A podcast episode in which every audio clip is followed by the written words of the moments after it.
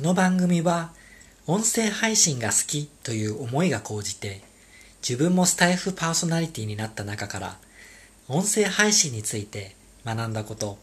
音声メディアの情報や日々気づいたことを届ける番組です。今回もお聴きいただきましてありがとうございます。今日の音声配信のテーマは決まった時間に配信するです。音声配信者にとってこの決まった時間に配信するのは結構重要なテーマだと考えてます。最後までお付き合いください。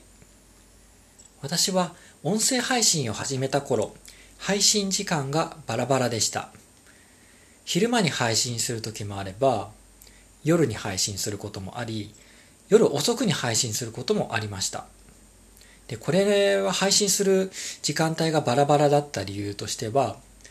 配信する内容を収録するっていうのをその日に収録をしてその日のうちに配信をするっていうスタイルを以前はしてたんですね。でこれによって自分の仕事が忙しいか音声配信を撮る時間があるかっていうのに左右をされてしまって配信時間がバラバラになっていました。で配信を継続するっていうことはできていたんですけど音声配信を配信する時間っていうのがバラバラだったのは直したいなってずっと思ってました。で、これ配信時間って決めた方がいいですね。それはあの自分がよく聞く音声チャンネルのことを考えてみると結構分かりやすいかと思います。リスナーの立場になった時によく聞く音声チャンネルに遊びに行った時に新しいものが更新されていないとそうすると他の方の音声配信を聞きに行きますよね。で、音声配信って例えば毎日配信しているものもあれば週に何回か更新しているっていうチャンネルもあります。で、私は、えー、音声配信を聞きに行くときにその週に何回か更新しているチャンネルってあの気づいたんですけどもう何曜日に更新しますよっていうふうにお知らせをしてるんですね。例えば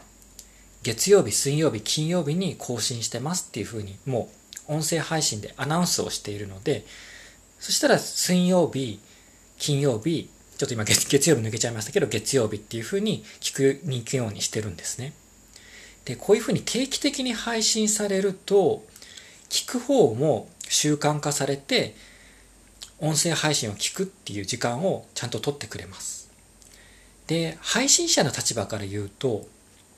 配信時間を決めるメリットってとっても大きいんですよね。最初に話したように、その自分の生活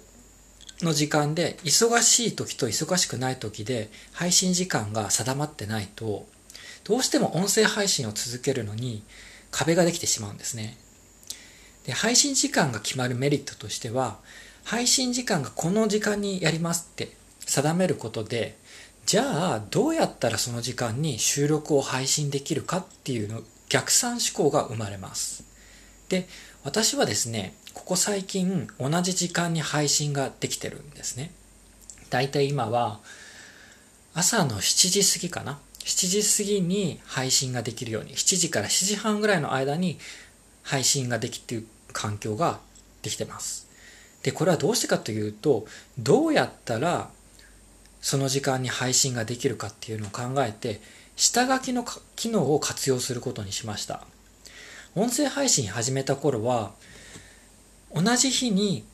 収録と配信っていうのをしていました。でもそれだとどうしても配信時間がバラバラになってしまうので配信時間を一定にするために私はもう下書きで2本か3本もう事前に収録をするようにしてます。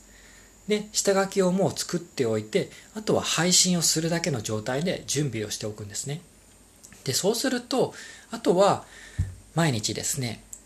7時過ぎ、まあ、例えば7時10分とか7時15分になったら、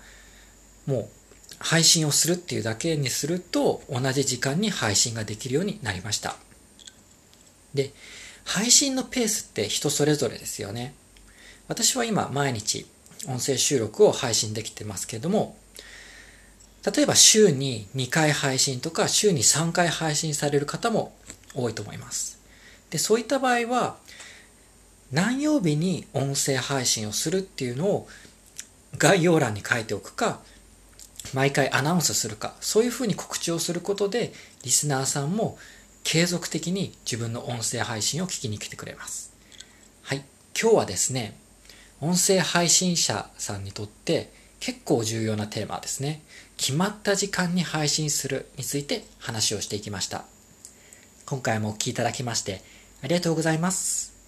それでは素敵な一日をお過ごしください。バイバイ。